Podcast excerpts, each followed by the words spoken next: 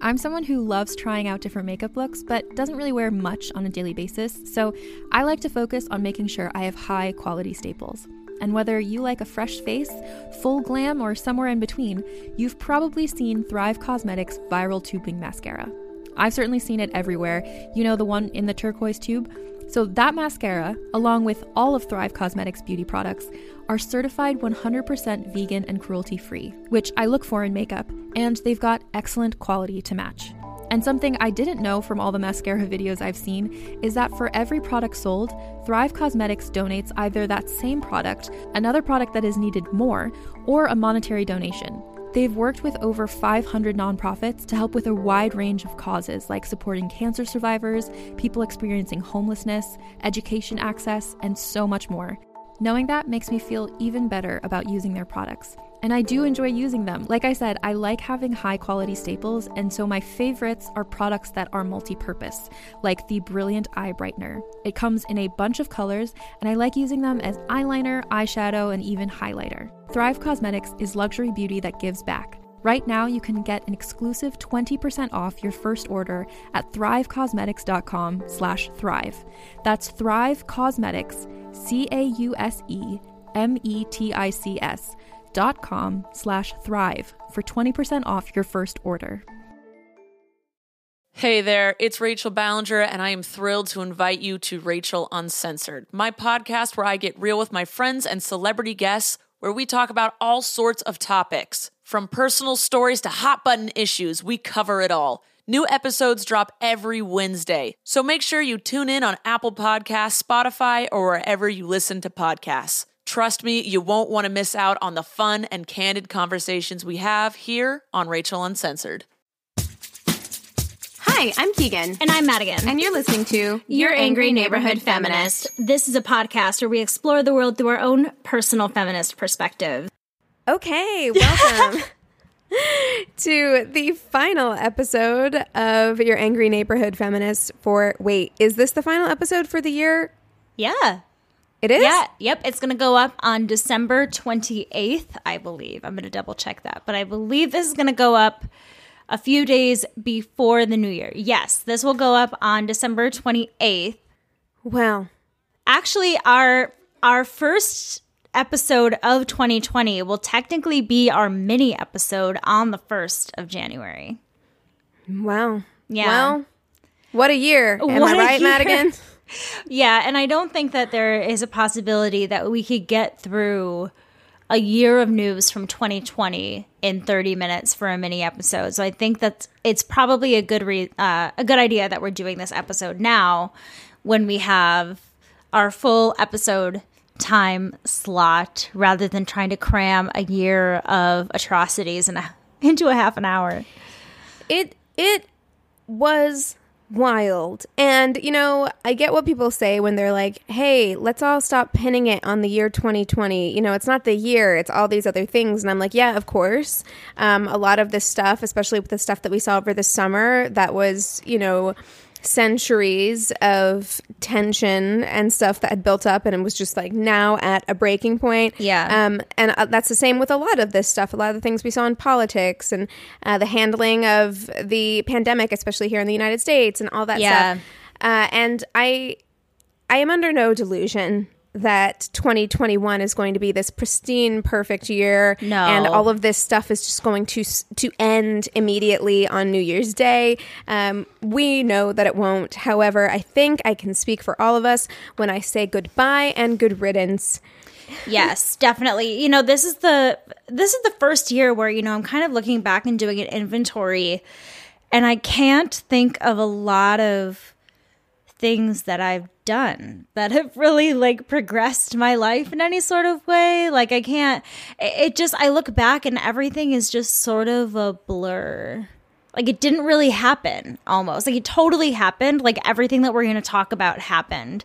But as far as like everything in my personal life it's like all the days have just blended together and 2020 almost just like didn't exist to me Yeah, I mean, every day kind of did feel the same. And while I will say, I feel like on a personal level, I had a lot of personal growth this year. Like, I really had to look inward because where else was there to look um, Right. during this this trauma feel filled year, you know.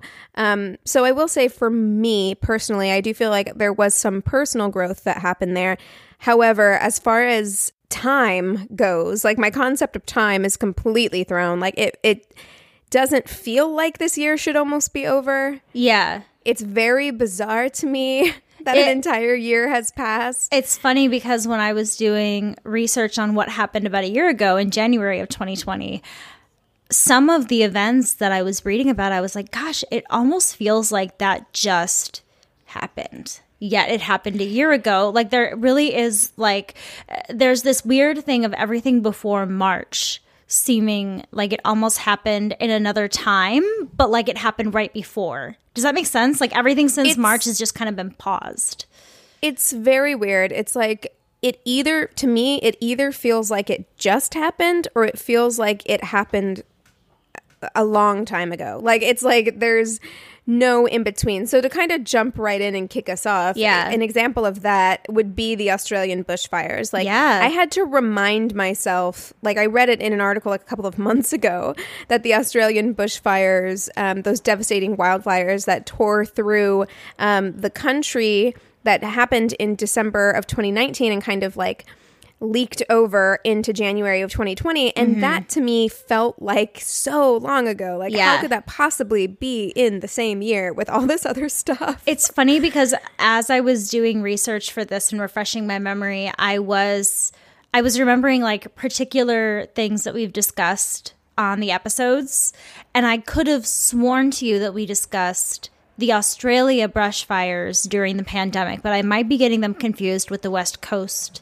wildfires. I'm not sure, but it was a, it was a lot of that like discombobulating um, stuff to me, but definitely you know returning to you know this topic in particular you know a reminder that it burned 47 million acres. It displaced thousands of people. It killed at least 34 people and at least 500 animals as well. It was the country's deadliest wildfire season ever which is devastating horrible. Well, I do know that there was talk, um, and and the reason why that was okay is because yes, the wildfires were happening in January, and while we weren't locked down yet, um, or even fully acknowledging that there was like a real issue, Right. The COVID nineteen pandemic was announced on January 9th um, by the World Health Organization. So I do remember and I think I even said it on a mini episode. Anthony and I were watching the news, like we were on the news app, the CNN app on our TV, mm-hmm. and I remember just feeling so overwhelmed by all of the terrible news because they were covering the Australian fires and the emerging COVID nineteen pandemic at the same time, and it was Yeah. like it didn't Well- matter like where you were turning to; it was just Yeah, it was crazy. Well, and it wasn't even COVID 19 at the time yet. It was just like, you know, I kind of went through this whole like coronavirus timeline as well. And they were talking about how in the beginning it was like these pneumonia cases. And, you know, I kind of had to refresh my memory on all of this in the beginning and how little we knew, but we're yet somehow aware that there was some new virus in Right, well- existence. At least that's how I remember that time period. Yeah, well, the World the World Health Organization on January 9th did at that time call it the coronavirus. Yeah. Um, because it is, you know, the novel coronavirus. It, it was coined as COVID 19 later down the road. Right. Um, but we did know that it was a strain of the coronavirus Okay. at that point. Yeah. Um, but but none of us knew what that meant. N- Like, yeah, exactly. Well, the day before January 9th, on January 8th, was when Prince Harry and Meghan Markle announced that they would be stepping down as senior members of the royal family, splitting their time between the UK and North America, and would become financially independent. That is another one to me which seems like it happened three minutes ago and three years ago. Yeah, see, I was going to say to me that one feels like it happened a very long time ago. Like Yeah. I feel like that was announced so long ago. I can't believe it's been less than a year since they moved to North America. Like that seems totally wild to me. I know rationally that it couldn't have been because Archie, their son, isn't that old. Yeah. So I'm like, yeah, I guess that makes sense. But it is, it's it's so crazy that that happened not even a year ago. Mm-hmm. And then, you know, I did, I also did kind of a timeline of things that happened and then I went back through my timeline and added in kind of benchmark things about Yeah. COVID. So on January 11th, Mm-hmm. China reported its first death. Um, the first U.S. case was reported on January 20th, and it was a 35 year old man in Washington state. And then on January 30th, the World Health Organization declared it a public health emergency. So all of that stuff happened within like two weeks. It was Yeah. like, hey, this thing called the coronavirus exists, and now it's a public health emergency. yeah, exactly. Yeah, I have that at, in January 11th. The first victim of the coronavirus was a 61 year old man who was a regular customer at a certain market in Wuhan. And then I had that the, it was actually the next day, January 12th, that a man in his 30s in Washington state developed symptoms after returning home from Wuhan.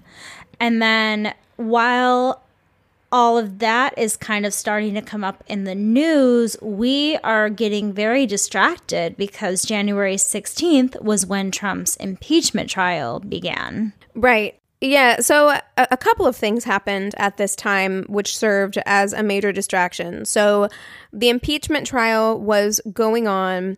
And then on January 26th, at least here in the United States, particularly here in Los Angeles, um, the entire world was mourning Kobe Bryant Yeah. um, and his daughter Gianna, as well as seven others who uh, That- passed away in a helicopter crash. That day will always be so fucking wild to me because I was actually at the Grammys. I wasn't at like the Grammys, Grammys like the one that you see on TV. I was for in like the earlier day when they do all of the like other awards and then all the ones that like popular America cares about they televise on TV later.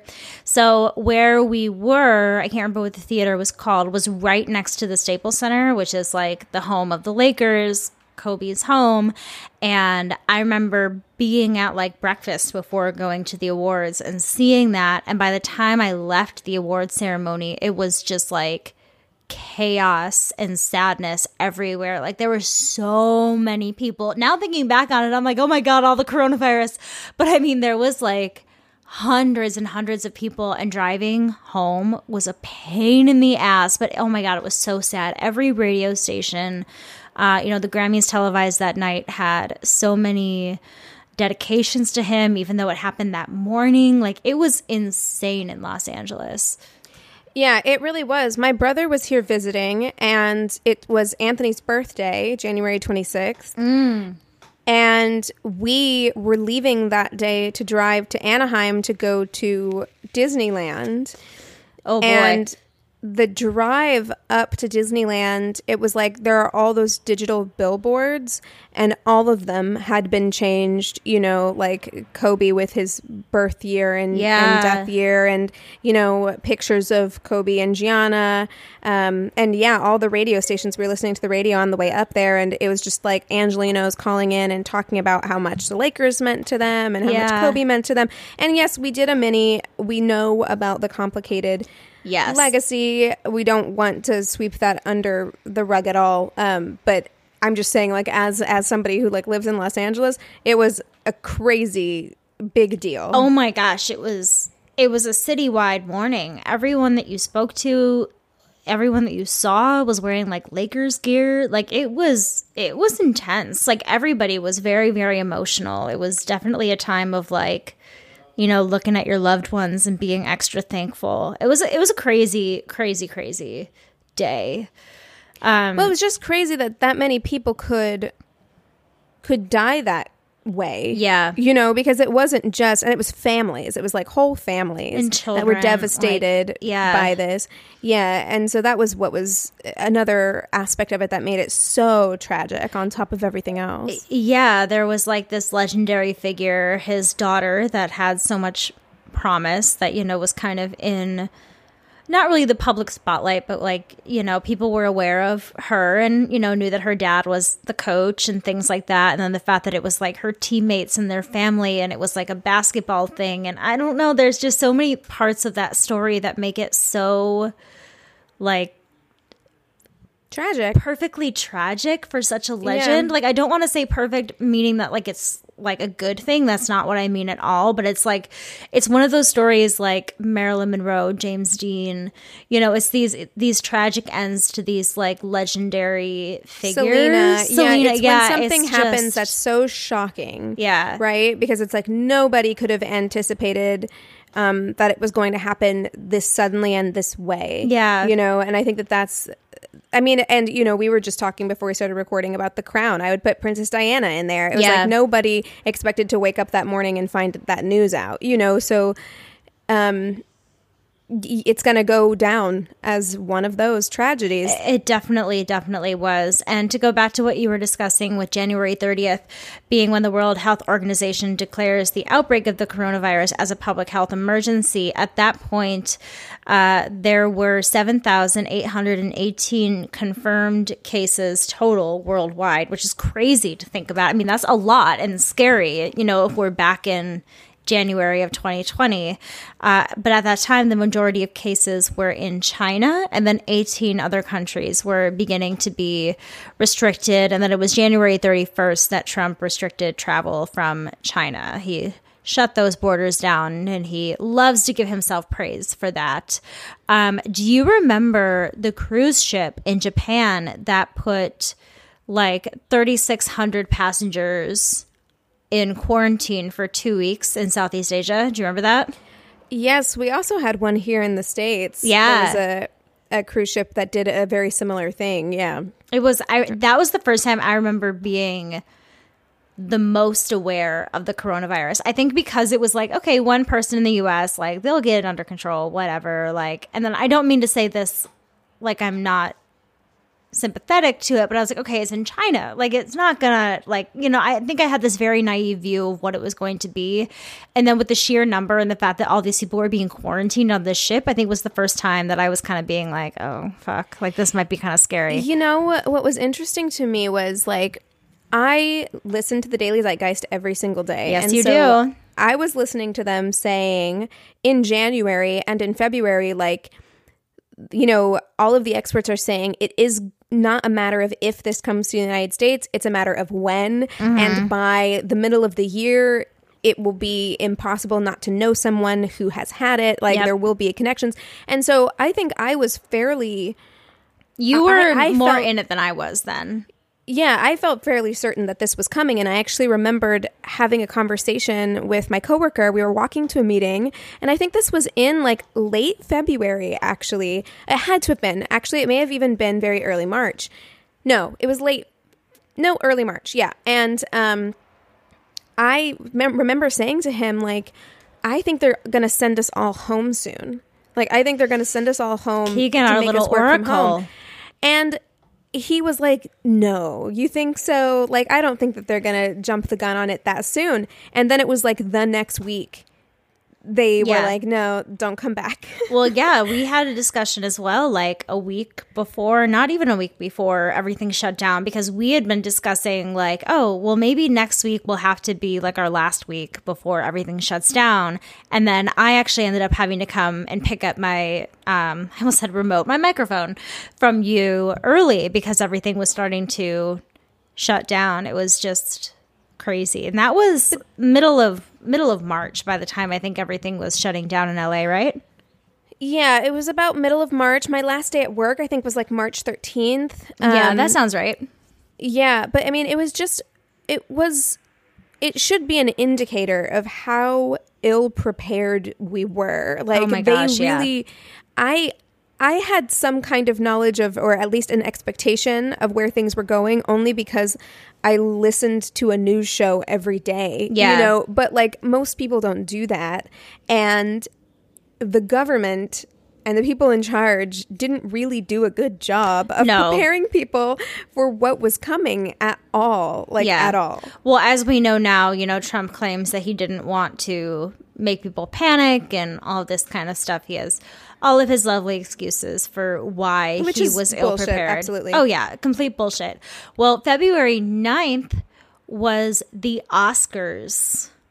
And the big, Yeah. I, isn't that crazy? The big winner of the night was Parasite, and everyone fell in love with Bong Joon Ho and his translator Sharon Choi. We talked Mm-hmm. about them on the show and how lovely he is and how lovely his translator was as And well. it's a great, great film such as well. a great film and it won best picture best director best screenplay and best international film and it was the first non-english language film to win best picture in the history of the oscars so it was a huge huge celebratory moment it was like everybody was obsessed everybody was obsessed with that movie and the director and the actors during that time the Oscars next year. I mean, what is even going to happen with that? Have they delayed it or like, You it- know- usually I feel like Oscar nominations would have happened already. I'm not sure about that because I feel like it's always later than I expect it to be that I get the nominations and I'm wondering because they've had all these other award shows. They've they've had the Emmys, they've had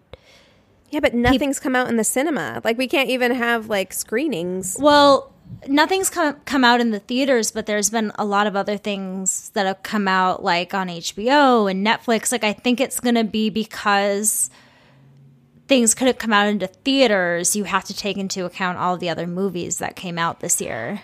I suppose I don't even know what would be nominated truly. Like I don't even know I can't even think of usually around Um. this time when movies start coming out and you think okay these are quintessential quote unquote Oscar movies. Right. I can't really think of any. I mean Tenet will probably get nominated for some technical stuff. Um Yeah, I'm trying to think of some other movies that have come out this year. I mean, I haven't really watched any recent movies. The only recent movies that I've seen have been ones that I could get like for rent after they've come out on DVD or like early release or anything like that. But I think I did read that movies that are intended to be released in theaters are going to be released on HBO Max. I want to say Warner quote- Warner Brothers made that. Warner deal, Brothers. Yes. Okay. Yeah, so like the Wonder Woman movie is going to come out on HBO Max, right? Right, but I work for a major studio Right. and I work in releases and I can't even tell you Yeah. what's released that could be nominated. that is right a now. Point. They're they're out there. I just don't see them getting a lot of Oscar nominations. Like Mulan Yeah. released digitally, um, Witches released digitally. Uh-huh. There are movies that did that were supposed to release in theaters that then pivoted to a digital release, but I just don't see those movies getting nominated for Oscars. Yeah. you know, like That's so a it's really good point. I don't know. We'll see. I guess, my and we'll talk about it on a mini. I'm sure Yes, when it happens. We will. Okay, so we're I can't believe we're already at like past 20 minutes here. So like you said February 11th COVID-19 gets is gets its name and I read today that they they chose the name, which just is an acronym for Coronavirus Disease 2019, because they they didn't want to add any sort of like location or like anything specific to it to avoid stigma. Which I was like, eh, that's smart. Well, but then you got Trump, so don't I worry. was, I was that for you. I was gonna say, don't worry, plenty of stigma is coming its way, but I do appreciate that at least it wasn't made worse by the name or anything like that. Um, so, starting on February 20th was when the stock market crash, known as the coronavirus crash. Wow, that's hard to say. Coronavirus crash.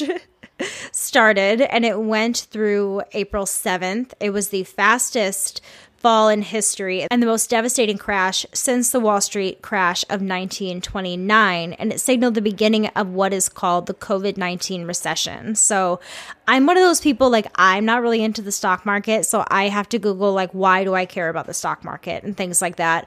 And it makes sense to me because a lot of people, I think, definitely like my parents' generation that had a lot of money in stocks and have a lot of money in stocks. I don't really know what their deal is with that.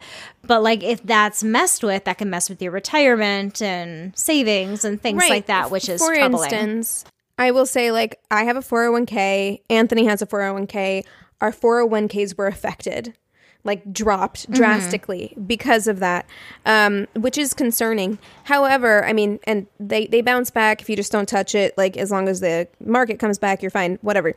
But what I will say is like this is why politicians using the stock market as a benchmark for how well America is doing financially is completely misguided and Yeah. makes no sense because most Americans aren't tied up in the stock market. Like it doesn't matter to them if rich people are doing well. You know, like Yeah. we had a huge lift in in the stock market after Biden became the president elect, and meanwhile we have the longest lines um, for food lines in the country since the Great Depression. Yeah. we have you know a skyrocket in um, people stealing food from grocery stores. So the stock market be, could be doing really well, and everyday Americans are still really, really struggling. Yeah, I, th- so, I think it's kind of an old school way of looking at the economy, especially looking back to when we had like a real middle class. You know what I mean? I feel like back when there was a middle class, maybe the stock market would have been a better, think- you know, gauge of how like better. And obviously not foolproof, Yeah, but maybe I- like if more people were involved in the stock market, like it would have a greater effect. But in this day and age, maybe because like millennials aren't as aren't as big into it maybe that's why it's not you know i don't know Yeah, yeah, at least no, no, i'm you're not i shouldn't No, speak for we- all millennials but No, you should because we got I screwed, should. and that's why that's why we can't. We don't have the financial stability to be able to put money into stocks. Like Yeah. that's just not the way that it's been. And I would say maybe I'm just cynical, but I think it's even deeper than that. And it's that it's it's not that they think Americans care about stocks. It's that the Americans they care about care about stocks, which is rich business people Yeah. um, and CEOs and the 1% care about stocks. So those are people who give money to campaigns and so it matters to politicians if those people are happy. Yeah. and if the rest of us it doesn't matter. yeah well and i think it's in a way i wonder if it's kind of like coded language as well just because i heard so much of my family talking about the economy and the stock market starting in the beginning of the pandemic where none of them are rich you know what i mean so i feel like it is one of those things that could be kind of coded language just to make people panic as well it definitely made Yeah. a lot of my family panic. So, February 23rd was the killing of Ahmaud Arbery. That is another thing that seems like it happened recently and forever ago at the same time. So, to refresh your memory, if you need it, Ahmaud Arbery was a 25 year old black man who was going on a jog when he was followed by three white residents from the area in Glynn County, Georgia. Uh, he was killed, and one of the killers was arrested on May 7th. The other was arrested on May 21st, charged with felony murder and other crimes. And that was 74 days after the murder had occurred. So, this is when we started to see um, some of the media, social media in particular, start to, you know, share the the very graphic video of his death and we started to see um, Black Lives Matter come up a lot more in social media again, and we started to kind of see what I felt like would the the inklings to the start of what would kind of explode after George Floyd's murder. Right. Well, I mean, I feel like the reason why we think that it was sooner or hmm, why we don't feel like it was as long ago as it is is because he was murdered on February 23rd, but none of us knew about it until later on because that video wasn't leaked onto social media until quite a bit later. Yeah. Um, so, I I mean, and that's part of the tragedy here, right? Is that like without that video, um, as traumatizing as it was, and as much as I will never watch those videos, um, without that being kind of put out into the court of public opinion, it would have just been swept under the rug. Yeah. like no one would have ever done anything about it. yeah it, it's it, to me it felt like it opened this floodgate of things being i don't know if it was just things being posted or new things happening you know i don't have the recollection of all of that to say exactly what happened but it seemed like more and more um, police brutality was coming into the news at a more alarming rate than usual. When were they arrested? They were arrested in May, but I, I think I remember us discussing it maybe a few weeks before they were arrested because I remember talking about the fact that nothing had happened. To So it was in May on May 6th Yeah. that the video the video footage showing him Okay. being gunned down was released and it went viral um, on social media. On May 6th. So it wasn't necessarily that there was more stuff than usual, right? And, and we discussed this when it was going on, and we will get to May, but it was because um, you had things kind of happening in succession as far as these videos being released back to back. Yeah. So even though Ahmaud had been killed in February, the video was released in May and people were writing that, you know, I know there was people were wearing that I run with Ahmaud stuff. Yeah. Um, and and people were that was still very much in the forefront of people's minds when George Floyd happened. Yes. So we'll we'll get to that when we get to May. Yes. But but yeah, I mean it was there were these things that were happening kind of like back to back to back that caused us to be hyper aware and also as we talked about at the time, we were all locked down.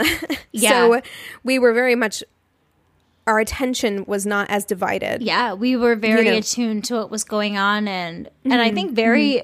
I, I just feel like everybody was feeling a lot of things this year. Everybody felt very vulnerable. Everybody kind of had this self introspection, and so when something like that happens, and we don't really have anything else to put our undivided attention into. I, I really think that, and I, I can't remember if I said this during the time, but I think if there was going to be a time for us to put our focus on, you know, these social justice issues like racism in the country, that May 2020 was as good a time as ever because there were people that were willing to put so much time into it.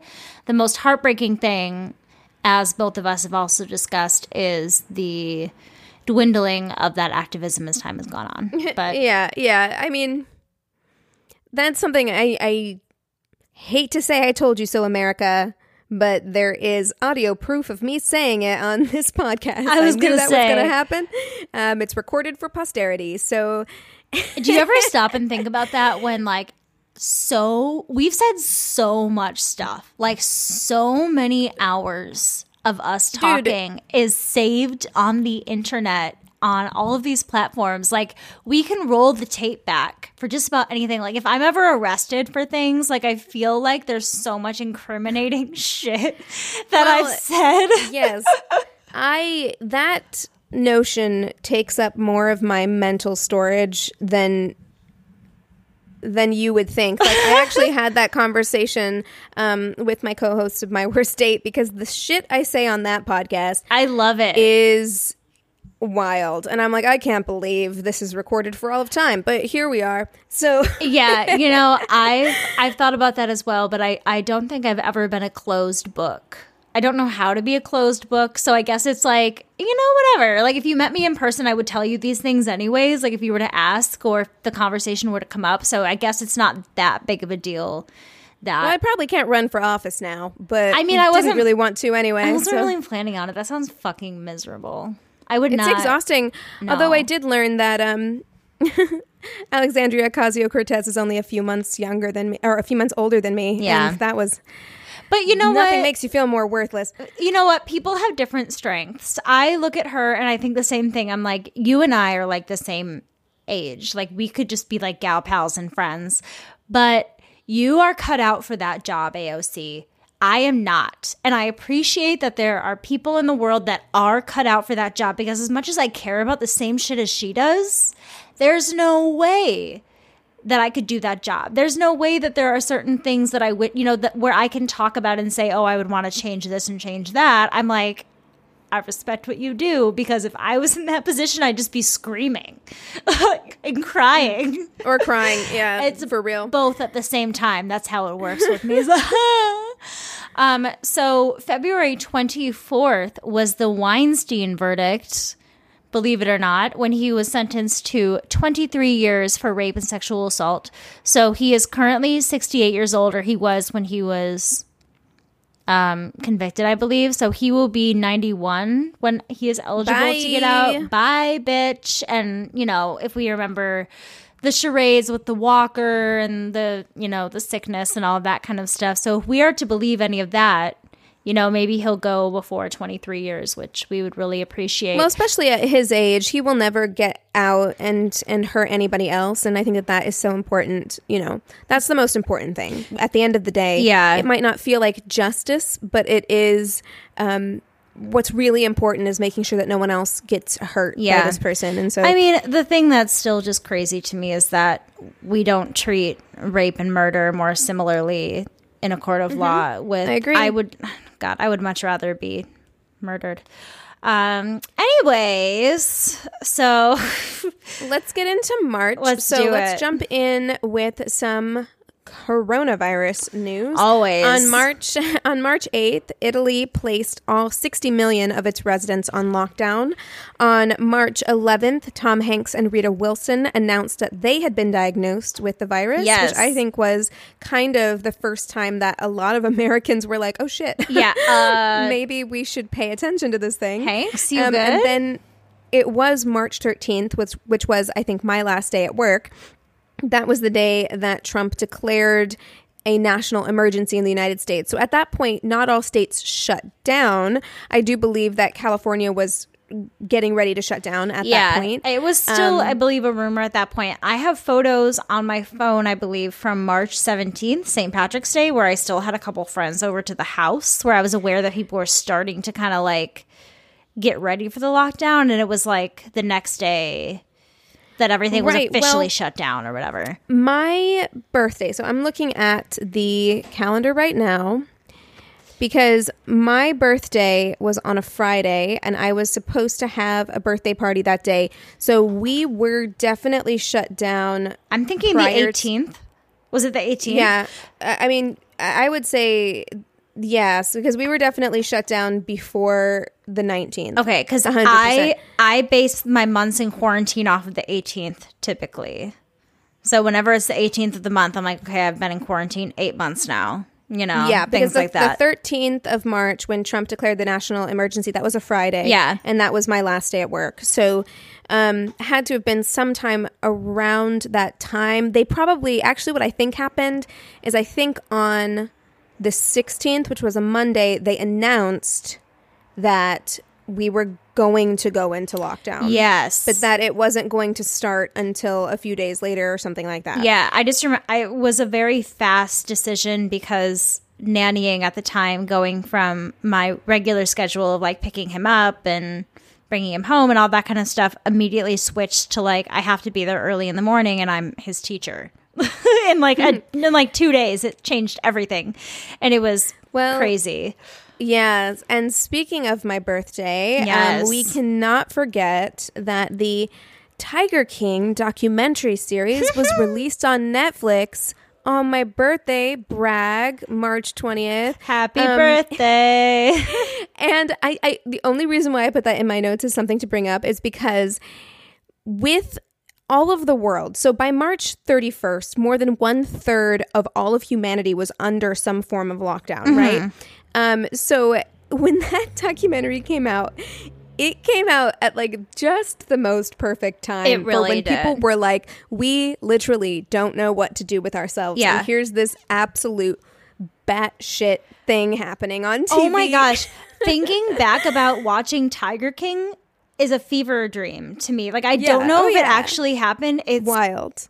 So on March 13th, the same day that the national emergency was declared, Breonna Taylor, uh, a 26 year old African American woman, was fatally shot in her Louisville, Kentucky home um, when plainclothes officers Jonathan Mattingly, Brett Hankinson, and Myles Cosgrove of the Louisville Metro Police Department forced entry into the the apartment. So we are seeing kind of this build, right? So we've got Ahmaud Arbery was killed in February, Breonna Taylor was killed in March, and then the videos were released in May. So Yeah. you can kind of see the snowball start forming at this point. yeah, um, I believe Ahmaud Arbery was the first one to kind of come into recognition, and then I I think Well, we talked about Breonna Taylor on this show. Yeah, I before remember- we talked about Ahmaud Arbery. I remember talking about it back mm-hmm. closer to In the time March. that it happened. Yeah. Mm-hmm. because we didn't talk about Ahmaud until the video was released, but we had talked about Breonna back in March, but it was a blip. It was a tiny like nobody was really talking about it. Uh-huh. I I found it because I was looking for things to talk about on this show and my ear was to the ground for things like that. It's really the only reason why I knew anything about Breonna Taylor Yeah. at the time. It wasn't something that had gotten a lot of attention. Even when we talked about it, there wasn't so much known, really. And I think the only reason Yeah. why it got very much attention at all um, is because, first of all, there wa- was another woman who had been shot in her home not long before that Mm-hmm. um, with her nephew at home. Um, so it was a trend that we'd seen happening. And then, secondly, right. Yes. um, Breonna Taylor was an essential worker, which kind of made it news. It made people want to pay attention to it Uh-huh. because it was the beginning of um, the lockdown, you know? Yeah. But, but yeah, I mean, there wasn't really a lot of attention being paid. Well, and Breonna's case is tragic because there wasn't really any video evidence. You know, Ahmaud Arbery blew up the way Right. that it did because of the video evidence where Breonna Taylor, um, you know, luckily came to recognition, I think, as we were starting to see these things happen you know, or at least be reported more and more in succession with one another and starting to look back and see all of these other deaths that had already occurred in the year and start getting mad about them, even though it was at a later date. Um, because I believe I remember Breonna starting to come up around the same time of George Floyd's murder. Oh yeah, hundred percent. And when I went to um, some protests during that time, again we're getting ahead of ourselves, but whatever. Um, whenever I went to some protests during that time, I remember it being kind of a hot button issue, especially among Black women, Uh-huh. because it does oftentimes feel like black women who are subject to police brutality or police violence don't get the kind of recognition that black men do um, and that's not to take and then you know oftentimes i'll see black women friends of mine post things like that and then they get a lot of heat from the black community or from black men for derailing or deflecting or taking away attention or saying this isn't as important or whatever Right. and um, I don't think that that's what they're trying to do. No, I don't just see saying- it that way at all. I think it's Yeah. it's recognizing differences in how we respond to to different things and to different deaths. You know, it's it's looking at the way we, respond to a white man's death and a black man's death and the difference between a black man's death and a black woman's death. You know, there, just as we talk about intersectionality, there is going to be differences in the way that um, the public, in particular, I think, responds to certain deaths. Right. Well, and it's important to point out, and I feel like people oftentimes think when black women point this stuff out that um, they are somehow like lessening the fact that black men are criminalized. Their bodies are criminalized, right? And so, yes, they face a different kind of stigma. Um, their lives are more dangerous in some ways than even that of black women. But But to me, that's a lack of understanding to wanting to see the other side because I think about the fears of being a woman myself. You know, there was two armed robberies in my area last night, and I was mm-hmm. like, Max, you're taking the girls out the rest of the night. You know what I mean? Like those things those things scare me. There are certain things that like all women have certain fears for. But I think when you look at, you know, the history, just from the things that I've learned, if you look at the history, especially of like fetish- fetishization of black women, um, there's there's another level of I feel um, fear and vulnerability. And disrespect and disrespect frankly. yeah, to be a black woman. So while it's not taking away and again i'm a white woman. I'm not saying any of this of like i know what i'm talking about. Um, just from the things that i've learned you know there are different experiences for different people and different intersections you know what i mean so it, it doesn't mean that one person bringing up one thing is taking away from the other. It's just saying, "Hey, look, there's something else that we, Right. that we need to talk about."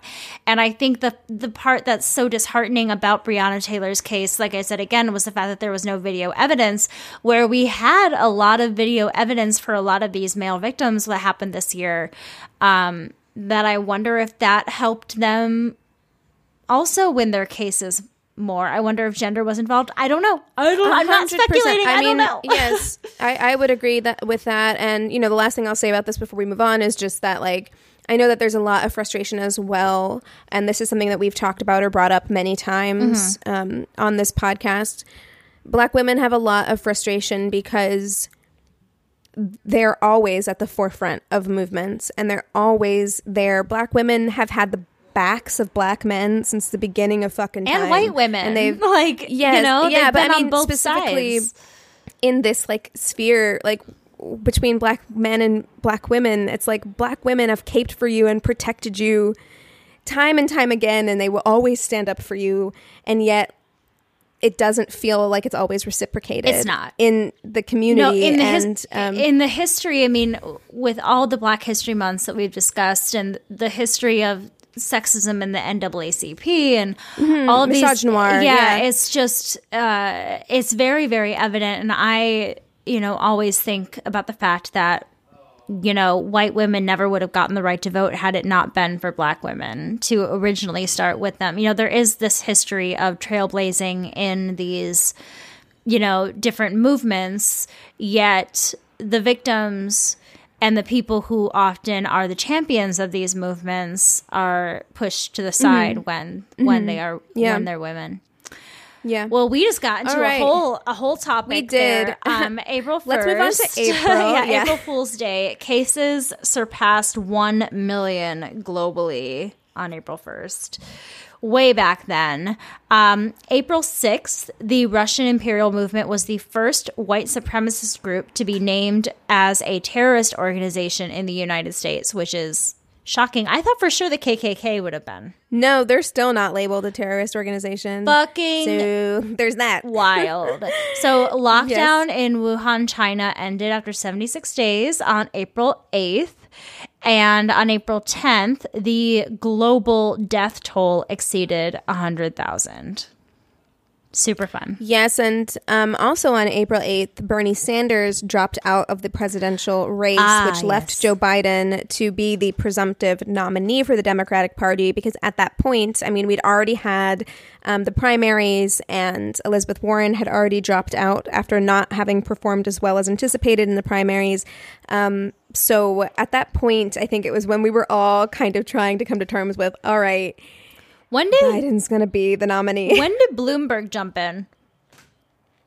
He jumped in very late, um, but I think at this point we kind of knew that Bloomberg was not in the running anymore. Yeah. I don't know when he dropped out, but there we knew were that. there were like possible. circles. I think it's like the rich mom circles from drop offs that were all like all about Bloomberg. Heard a lot of buzz about Bloomberg and that. Yeah, Was just like Shocking. ugh, gross. Uh, on April 30th, armed protesters stormed Michigan state capitol with rifles and bulletproof vests. Keep that in mind as we go into what's going to happen the following month. Foreshadowing.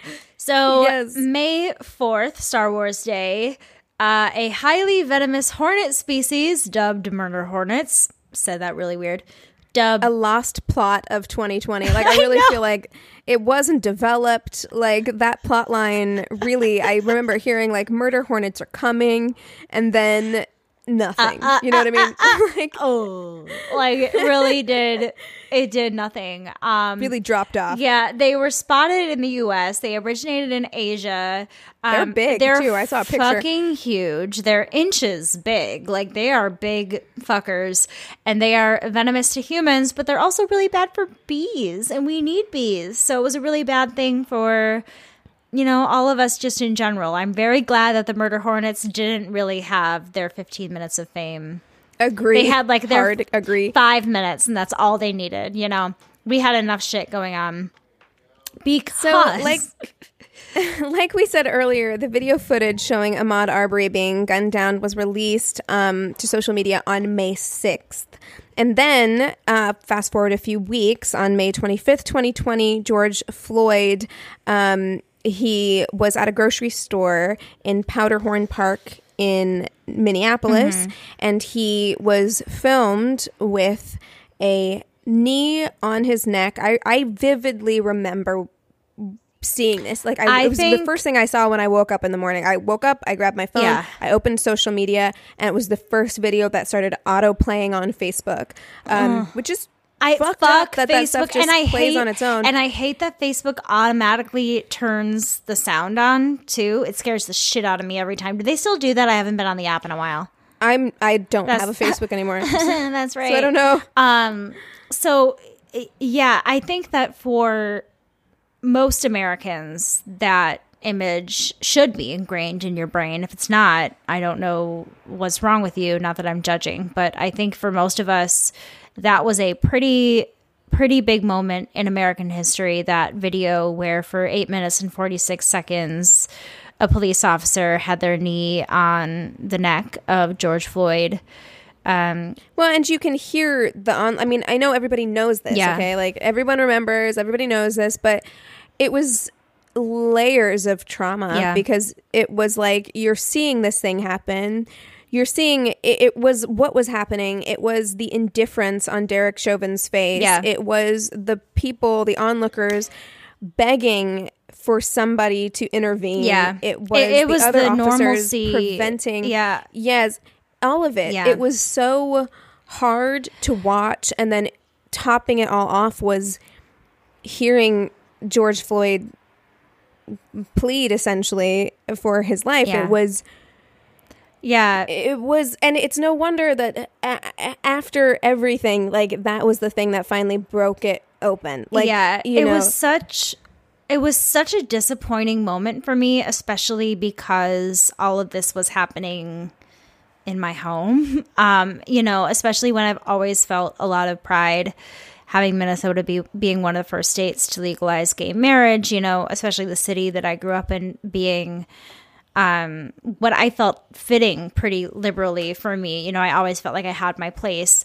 and I felt like Minneapolis and St. Paul in particular were always pretty welcoming for the eccentric and the different and the you know and well, so I think that I think that's true generally. The same way that I feel like Portland generally is accepting Yeah. the problem is these institutions that exist one and the fact and the fact that racism is an insidious thing Yeah. in the roots of this country It and it doesn't really matter where you go It doesn't. It, it, no, nowhere is safe. But it it was really a very strange thing to see, like landmarks that I recognize being set on fire, mm-hmm. and mm-hmm. you know, m- people that I knew and loved in Minnesota participating in the protests, being so emotional, getting emotional watching it. Like it was such a strange thing having it all go down where I felt like I could almost see it happening live just from everybody on social media that lived there. You know, my my friends live very close. My friends work in that area.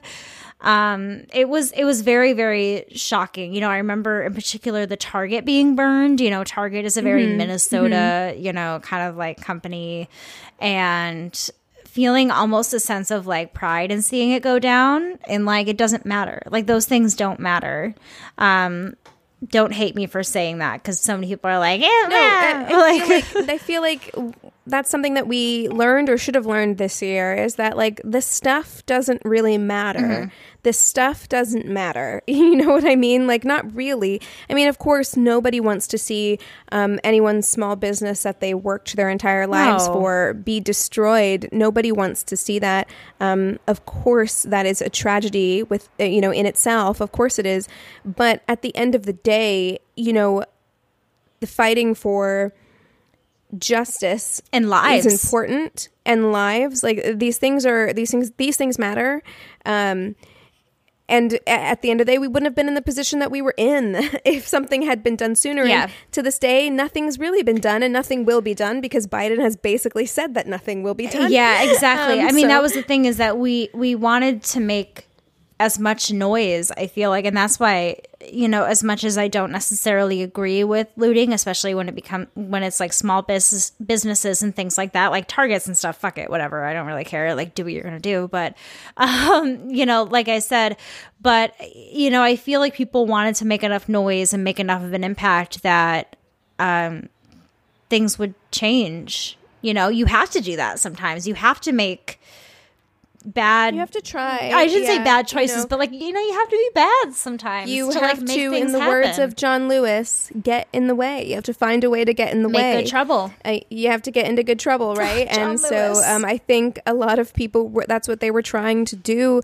Um, and unfortunately, in this country, they were met with such violence. I know. I mean, like it, it was appalling, and that kind of leads us into June. So on June first, um, Trump and his administration tear gassed protesters outside of the White House so he could get a photo up with a Bible in front of a church. Interesting. I mean, interesting thing about that. I read a couple of articles where it was like lists of things that people have sent in of like former Trump supporters and the thing that made them like switch or at least like not support him anymore. And a lot of people marked that moment in particular as being the moment they decided not to vote for him anymore, which is shocking it to me because it's been four years that he's been in office doing horrible shit.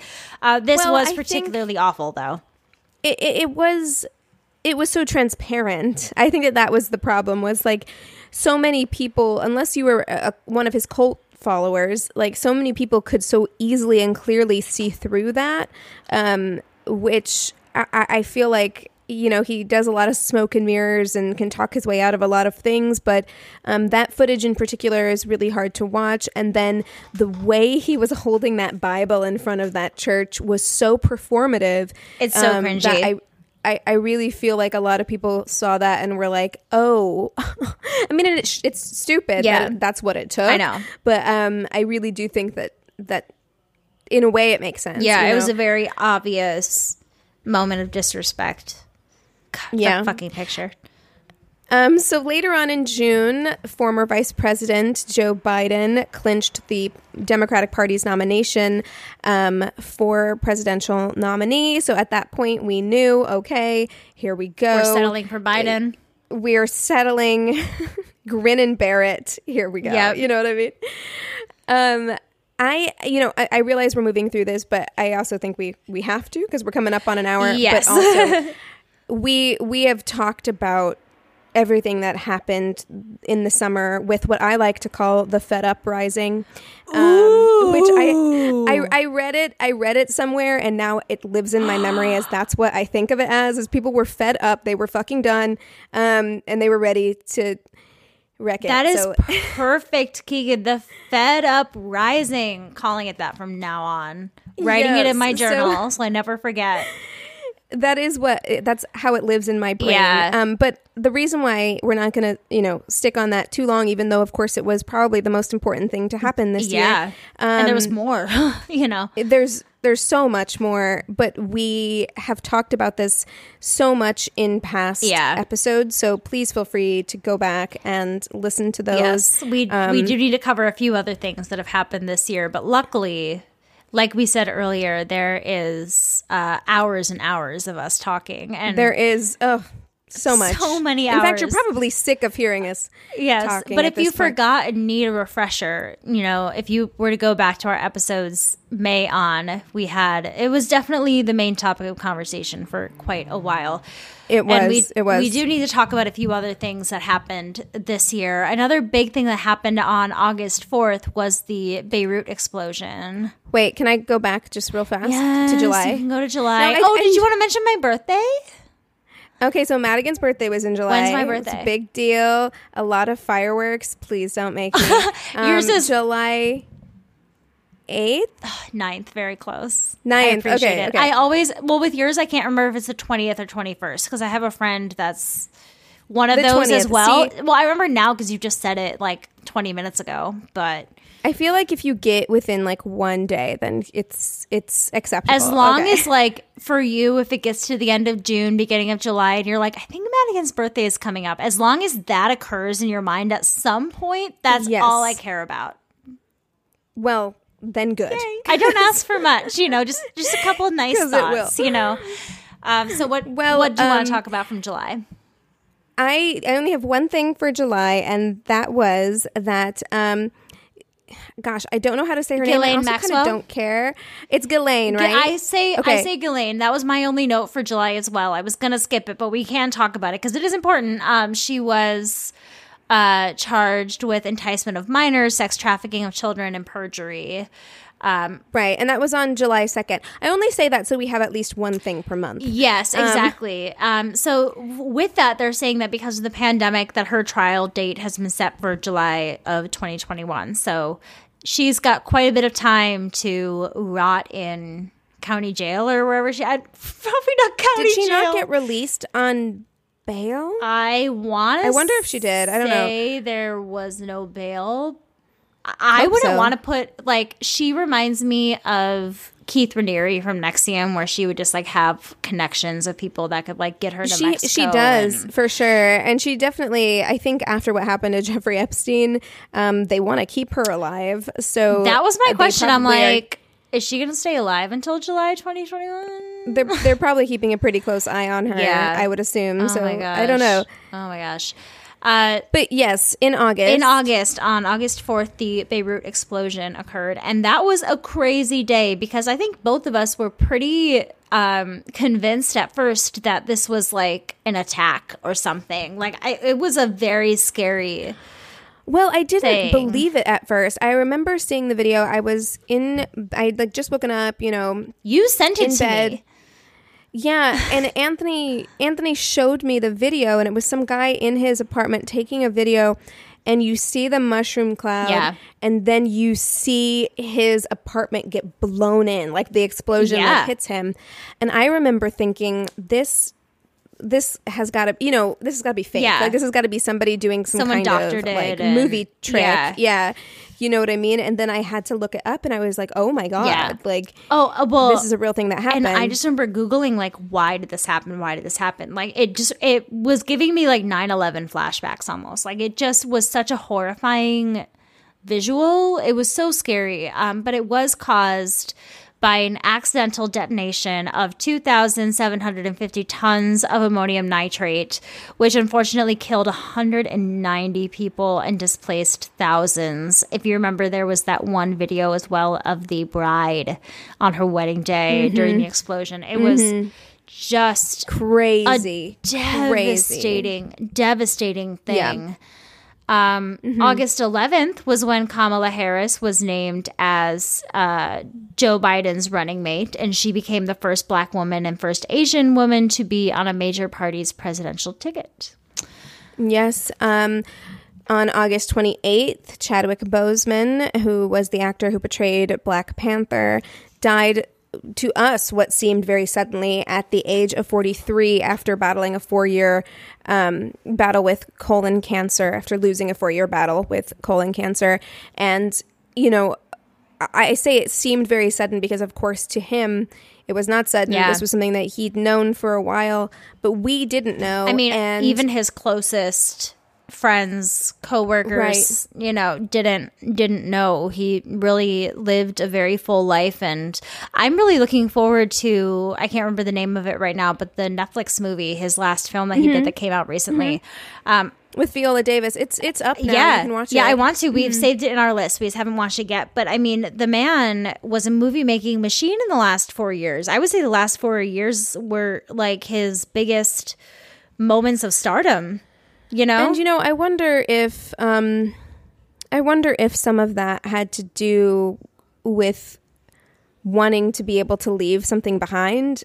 You know, knowing Yeah. that you're deteriorating essentially. I mean, the Um, fact that luck would have it that he would get cast in all of those things in order to leave something behind is pretty Well, amazing. he was so talented. I mean, like, he was so insanely- talented. Yes. um I, it's tragic because you just you first of all it's tragic because he well okay first of all it's tragic because he was way too young and he had a family and all of that stuff. Secondly it's tragic because of what it meant to black culture Yeah. what he meant to to black culture and third it's tragic because we lost such an incredible talent and who knows what kind of incredible stuff and incredible art he would have been able to put Oh. out as he got older you know I know, but Um, again, like these like these tragic endings for these people who are just amazingly talented, like otherworldly talented, like it really does add this this level of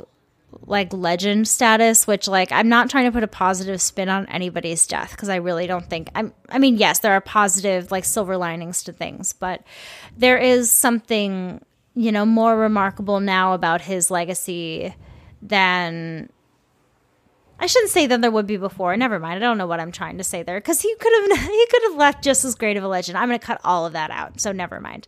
Um, I, I know what you're saying. but yeah. it's just like there is something about that like very tragic legendary ending that leaves such an impact on us. And i think particularly the timing of his death was heartbreaking. Um like you said especially for the black community from what i witnessed um when they were already when there was already such a sense of anger and sadness having somebody else that represented so much hope and positivity to be taken away so suddenly Yeah. it, it is really Yeah. it's very shocking um it felt like being kicked when you're down for sure. definitely Yeah, it, was, like a, it was like a good thing being taken away something very pure and good and Mm-hmm. there to make us happy and be entertained i did read recently that they're not going to recast for the black panther i don't know what they're going to be I don't know what they're gonna do. I really don't. I, I, don't heard know. that they are going to make the Black Panther two movie more Wakanda based or centered. yeah Um, but at that point, I'm like, well, is this a Black Panther movie then? Like, I don't know. Yeah, So it's interesting. It'll be interesting. I mean, I wouldn't hate if they were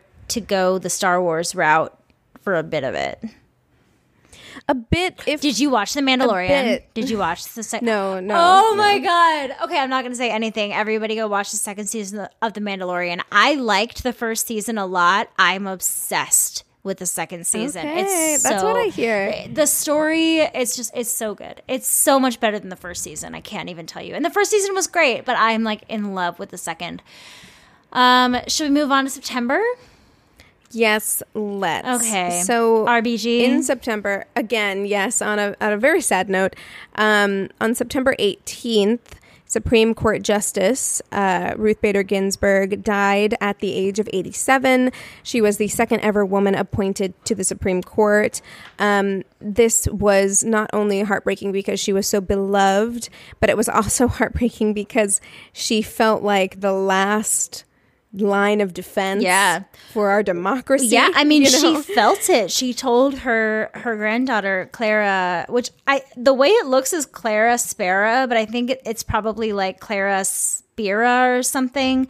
Um, but she told her granddaughter that my most fervent wish is that I will not be replaced until a new president is installed, and the fact that like immediately there was talk of a new Supreme Court justice, and it was only a few days later, on September 26th, that Trump announced his intentions to nominate Amy Coney Barrett. Right. Yeah. I mean, um, we knew they weren't going to play by the rules. We knew they weren't going to play by the their own rules that they had set several Or years by earlier. Ruth Bader Ginsburg's wishes. Like, it's just like someone who's given her life Well, to service. It's that like, to me wasn't even on the table. Like, I knew they didn't give a fuck about Oh, that. Like, I knew they didn't care about Yeah, that. Trump had Like, even if- said like I'm saving Barrett for Ginsburg. I'm like, fuck you, bitch, because he was like, I guess No, she was such an asshole. She was in the running um, instead of Brett Kavanaugh, and he was like, nope, I'm gonna wait for Ginsburg. I'm like, fuck you, you fucking Well, piece he's such a piece of shit. He's such a piece. Okay. Yeah. I mean, I Newsflash: Trump is a piece of shit. we'll save that for the next mini episode, the mi- first mini episode of the new year. I can tell you how I really feel. you know, in case you didn't know. oh, have you been reining it in this whole time? I've been reining it in for 2020. I didn't want it to be too heavy for our listeners. Oh my god! have enough to worry about. Oh my god! So Um, October second, I'm going to jump to October if that's cool with you, unless there was anything else that you wanted to discuss. Um, I just wanted to highlight that on September 28th, the global COVID deaths surpassed 1 million. Yes. So just, you know, I, we're just tracking COVID. We're tracking COVID as we go. So in October, speaking of COVID, on October 2nd, Trump and Melania tested positive for COVID 19, where the president spent three days at Walter Reed and then went on to say that he is immune and cured. And, you know, we all held out hope, I think, for a little bit that maybe he would change his um, outlook on the pandemic, having been sick himself. no, that did not change. Um, nothing I've changed. never hated a person more in my life. I know. I don't like feeling this way, okay? But it's the truth. Yeah, like I am not a person that enjoys hating people. Like I actively try not to hate people. Like forgiveness is something that I really, really work on. Um, but I hate him. I hate him. Uh, October 27th, Barrett becomes the 103rd Associate Judge of the Supreme Court of the United States.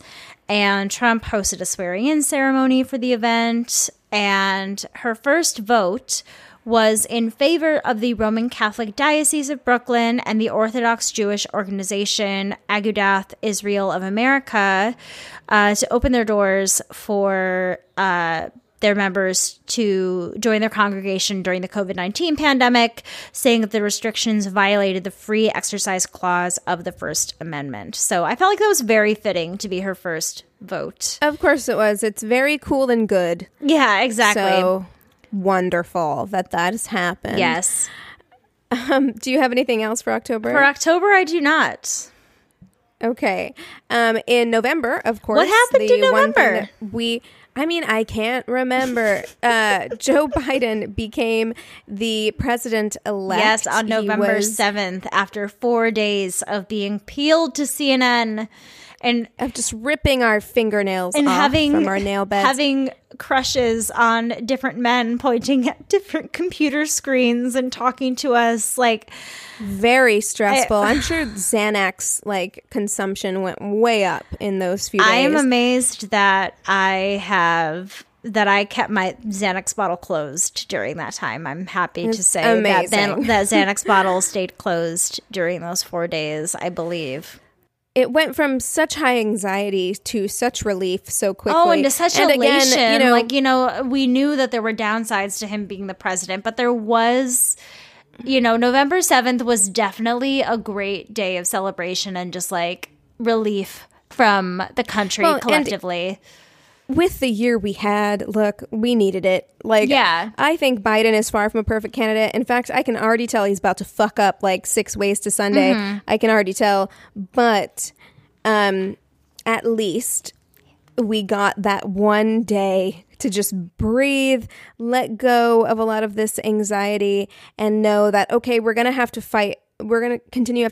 We're going to have to continue to have to fight battles, but the battles will be very different. yeah, it's not going to be what battling we have had to do. a brick wall. You know, it's gonna. There's Right. gonna be at least some things that kind of permeate and get through, which I think is helpful to remember. You know, it, it's it's celebrating a, a time of politics that we feel more comfortable with and that seem more peaceful to us and that we want to get back to. So even if it isn't perfect and it's not progressive, like it's not where we should be, it's not where we should be moving forward, but even if we have to move backwards to move forwards, I guess that's kind of where we're at right now. So long as people don't get too comfortable, that's my fear is that people are going to slip into this comfortability. Yeah. Um, I don't think you have to worry about our to do I don't think you have so to worry about our listeners with that. They listen to us. I trust. I them. trust- I trust you, listeners. We Um, trust you so, so- much. that immediate high was dampered very slightly um, following the, the following day on November 8th when Alex Trebek, host of Jeopardy, passed away. Um, he was battling stage four pancreatic cancer. And everybody on this podcast knows that I am a huge Jeopardy fan. Yeah. I still watch it. New episodes were just, or not new episodes, but more episodes were just released on Netflix. Um, and we watch it almost every night, even now. Yeah, Uh, Max and I actually got the Xbox game of Jeopardy, so we've been playing that, and it's really hard. And the thing I gotta say this, so I also love watching Jeopardy. I got into it more when I started working for my last family because the dad was like all about Jeopardy, so we watched it every night. Um, but playing it is very frustrating because I didn't grow up with video games, so I don't have the fingers to like hit the trigger fast enough. Mm-hmm. So I never get to even Dexterity. play. So mm-hmm. Max gets to answer all the questions, but You got to practice. Got to get good I at know. it. I think I see to tra- practice like my trigger finger. You know, I'm doing mm-hmm. what I can. But I love I love Jeopardy, and Alex Trebek was another such big loss of another thing that was just so pure and good and happy that we had to, you know, go through. And he hosted that show for 36 Oh my gosh, I years. know.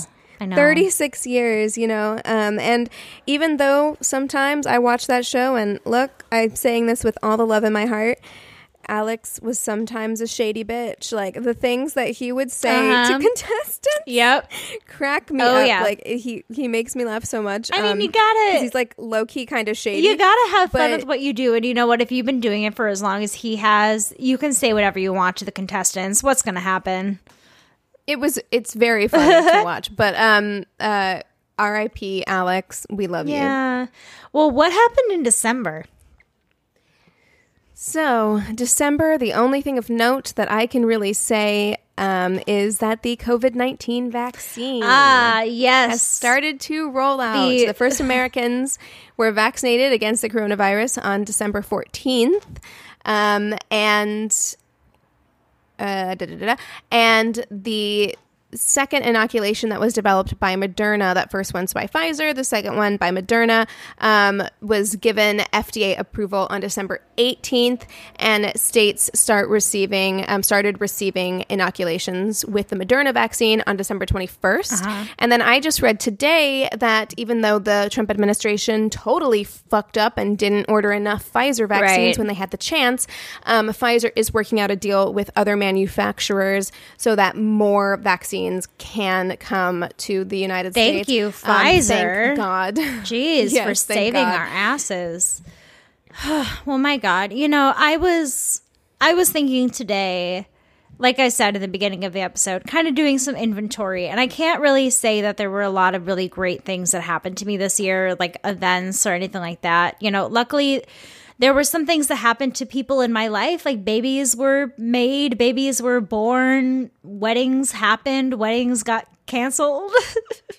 I mean there was a lot of good and bad that happened. I feel like even the things in my life that are making me feel stressed and more vulnerable than i have in a very long time are also like positive moves for me in my life that i don't think would have happened if the pandemic would have happened so it, I feel like in a lot of ways this year has had a lot of blessings in disguise with the way it's made us kind of take personal stock on ourselves. But because of that, it's made it that much more difficult, I think, because all of us have become more vulnerable almost, it seems like. Well, I think hopefully we are far more aware. Hopefully, we spent at least some of this time in introspection. Yeah. I think um, it is important. I know that not everybody did that. Um, I certainly did for at least. I, I tried to, Yeah. at least, you know, and um, I learned a I lot. I can say year. that yeah, I learned a lot. I learned a lot about myself. I can say that I did grow, and I think that that is important. And I I don't want to write this year off as a loss. Um, a lot of bad things happened. I am happy to let this year go Yeah. and let it be a part of my history in the rear view. But Yeah, it's another year that I feel like when I have children one day or can just share stories with people that I can say, you know, this is what I was doing during that time. And I guess that's kind of the the way I'm looking at it. It's like, you know what, one day it's going to be a thing of the past and I can talk about all of these things like they don't matter anymore because it's and none of it's going to, Well, you know. and you're never going to get a time like this again. And while I, I'm very grateful, yeah. that hopefully this is hopefully please please No more killer Um, this is a- viruses, please. this is a once in a lifetime sort of thing that will happen i hope um i can also say like when else in my life will i have the opportunity to be home as much as i Yeah. in my adult life that that isn't something that happens where like you don't have to for me at least i didn't have to go into the office Yeah. every day i could kind of be more free yeah, but you know, time it's, during the day it's and- changing that stuff up. You know, the workforce is changing. The way that we live life is changing. I'm looking forward to what this post-COVID world is going to look like. You know, even looking looking too, for jobs right now, feeling like I have different opportunities than I had than I had maybe Mm-hmm. you know in years and past. you take stock so of what matters to you too. Yeah. you know, I, I think that, that that is something that a lot of people are taking out of this. You know, Yeah. so I, I think there's there's good and there's bad, and we've all learned a lot of lessons. Yes, so I've definitely, definitely, I've had a lot of new obsessions of things to learn about this year. I feel like the biggest thing is just like my own personal wealth of knowledge, both about myself and just about things that I'm interested in. So there's my oh yeah, I learned how to do so much stuff. I learned Keegan how to some do baking so, bread. so much stuff. So much baking, so much gardening was going on. I worked. I got. I, I was in the pandemic in enough time to get both in and out of shape. You Yeah. know, like it. It was a. It was a wild. I didn't exercise once besides some walks with the dogs. I didn't do any. I did no pandemic fads. I lit my life really didn't change much except for I worked more for the most time during the pandemic, so I didn't really have time for all of those things like everybody else did. I got home and just wanted to veg out on the couch. Oh, well, that was uh, the longest Long, we've done in a long, long. while, except for maybe when we talked about JFK and um, Andrew Jackson. Possibly? That was a pretty long one. I know we went over. You know what? Our one with Eleanor Roosevelt was also very That's long. true. Our first ladies was also That's long. true. So Okay, so I shouldn't say that. There has been a few recently that have been pretty long, but you know, this was a really long year, and there was a lot of things in my notes that I didn't really even get to. Um, you know, we could have easily just put a compilation of all of our mini episodes for like 12 hours in this, but that wouldn't have been any fun. Um, so I hope that you enjoyed our kind of like rundown on the year. Um, Happy New Year. Happy 2021 to everybody in a few days. This will be December 28th. Like I said, we're not even at Christmas in our reality yet. So hopefully everybody is going to stay home and stay safe this new year. Uh, don't get into big gatherings. Again, I don't know why I'm lecturing you all. If you listen to us, I'm sure you are very like minded as us. Vaccines coming. Vaccines you guys. Coming. Hang in there. Hang in there. It's just a little bit longer. It's chillier outside. Like get some cocoa and like binge watch The Mandalorian and The Crown. You know what else are you gonna do? Yeah, and I do want to remind everybody we do have an Ask Me Anything Q and A episode coming up. So if you have anything at all that you would like to ask us or kind of virtually talk to us about, please submit those questions to Yes. us. Um, we will be accepting those through I think January eighteenth. Question mark? Yes, I said Uh, I said January 18th last time. I'm going to stick with January 18th just to make sure that we have everything so that we can compile it before so we're not, you know, just in a disorganized mess. You know, no one wants that. Yes, Yes. exactly. So- So. if you have questions for us, go ahead and email us at neighborhoodfeminist at gmail.com or direct message us on Instagram at Angry Neighborhood Feminist. We have a Facebook business and group page. You can go ahead and rate and review us on the business page and chat with the other listeners on the group page. I have been checking the Facebook page and approving people more often. So, yes, because there was that. T- it was like thirty-seven people waiting to get in, and I was like, "Oh my god, I'm so sorry." So now I'm starting to stay on top of it more. So a few of you have been let in recently. Welcome. Start chatting in there. Let's get it going. I want to start chatting with you all because I love doing it individually. You would all love each other so much. So what else? Um, oh, we have a Twitter that we sometimes use at Yamp Podcast. Why? N F. podcast. You can also rate and review us on Apple Podcasts. We appreciate it so much. It is the thing that helps us out the most, and you will be featured on Reviews Day Tuesday on our Instagram. Last but not least, go ahead and listen to us on Radio Public. It is a free way for you to listen, and it helps us just a teeny tiny bit. That's all we got for you today. Happy New Year, everybody. With all that being said, we encourage you to rage on. to rage on. Bye bye.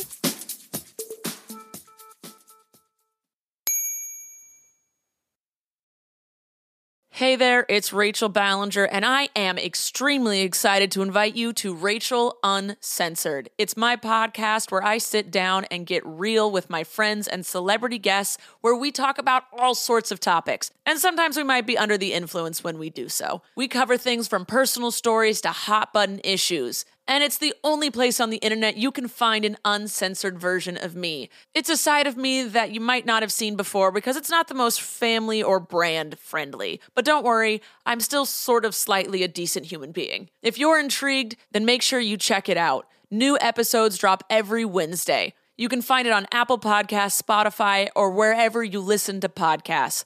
Trust me, you won't want to miss out on the fun and candid conversations we have here on Rachel Uncensored.